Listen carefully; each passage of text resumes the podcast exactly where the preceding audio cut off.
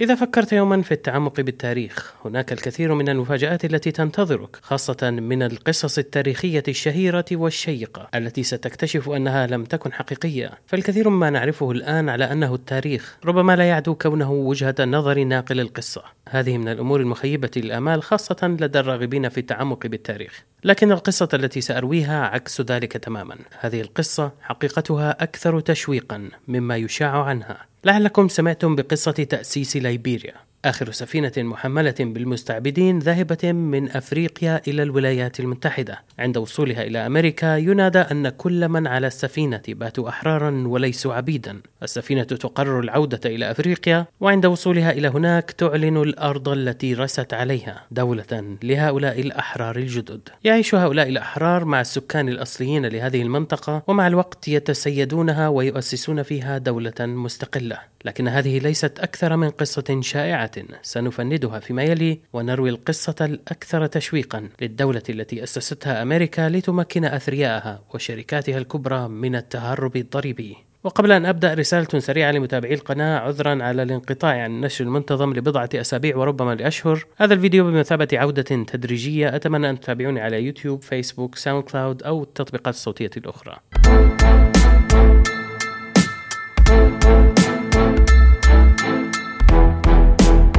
القصة استلهمتها في الأساس من فيديو للصحفي جوني هاريس الذي كان ينشر تحقيقات صحفية على قناة Vox في يوتيوب خاصة سلسلة الحدود الشهيرة Borders هاريس في أثناء إجرائه لتحقيق في عام 2020 بشأن التهرب الضريبي مر بقصة عجيبة للغاية. مفادها أن ليبيريا دولة تأسست على يد الولايات المتحدة لتمكن الأثرياء والشركات الكبرى من التهرب الضريبي. والقصة تبدأ في القرن التاسع عشر حين انقسم الأمريكان تجاه قضية الاستعباد بين مؤيد ومعارض. وسط الصراع بين هذين الطرفين ظهر معسكر ثالث اقترح حلا ربما يكون مرضيا للطرفين. لماذا لا تتم إعادة الأمريكان الأفارقة إلى موطنهم الأصلي أفريقيا. وهناك سيعيشون أحرارا وليسوا عبيدا مما يرضي الطرف المعارض العبودية نوعا ما وكذلك سيعيشون بعيدا عن الأراضي الأمريكية مما يرضي الطرف المؤيد للعبودية إلى حد ما الذي ينظر بدونية إلى هذا العرق. الفكرة راقت لعدد من السياسيين الأمريكان ومنهم الرئيس الأمريكي جيمس مونرو. وتم تأسيس مؤسسة تنقل الأمريكان الأفارقة إلى أفريقيا. هذه المؤسسة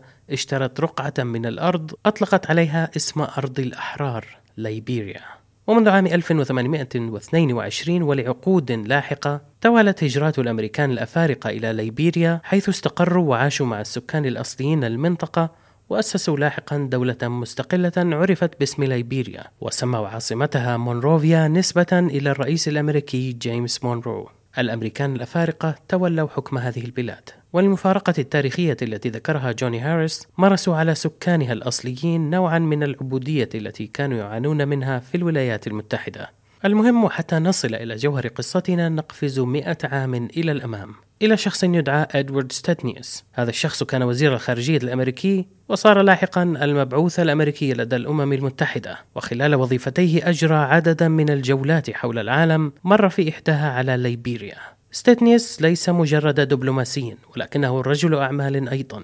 في ليبيريا وجد فرصة عمل ذهبية فعاد إلى الولايات المتحدة وأعلن استقالته من منصبه. وخلال العامين 1946 و 1947 أجرى مفاوضات مع الحكومة الليبيرية تمخضت لاحقا عن اتفاقية بين ليبيريا وبين ستيتنياس شخصيا يؤسس بموجبها شركة مقرها في فرجينيا تكون الوسيط بين ليبيريا وبين الشركات الدولية من جميع أنحاء العالم. أي شخص يرغب بتأسيس شركة في ليبيريا أو إنشاء فرع لشركته في ليبيريا أيضا عليه أن يمر من خلال ستيتنياس حتى نفهم أكثر ما يعنيه ذلك ينبغي أن ندرك أن ستاتنيوس عمل مع الحكومة الليبيرية على صياغة عدد من القوانين التي زادت جاذبية ليبيريا في عدد من الشركات الكبرى متعددة الجنسيات. في ذلك الحين كان التوتر قد بدأ ينشب بين الولايات المتحدة وحلفائها حول العالم والاتحاد السوفيتي وحلفائه حول العالم في بداية الحرب الباردة.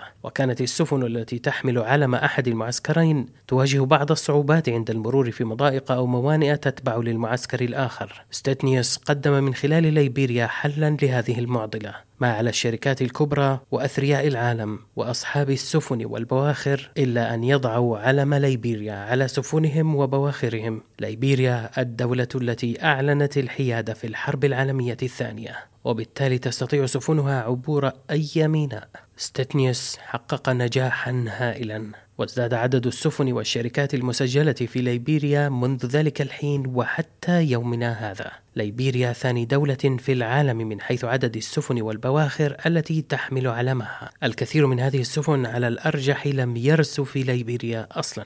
وحتى كبرى الشركات الأمريكية أسست لها فروعا وشركات وهمية تخفي من خلالها السجلات في ليبيريا لكن هناك جزءا مظلما لهذه القصة لن يكون من المنصف أن ننهيها قبل أن نمر عليه. ما الذي يحدث بالدخل الهائل الذي تدره شركة ستيتنيوس عليه وعلى ليبيريا؟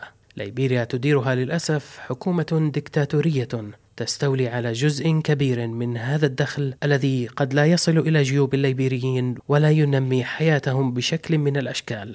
والحقيقة المظلمة هنا هي أن كبرى الشركات الأمريكية والأثرياء الأمريكان يستفيدون من هذه البقرة الحلوب التي أسسوها منذ عدة عقود دون أن يكترثوا لحقوق المواطنين الليبيريين.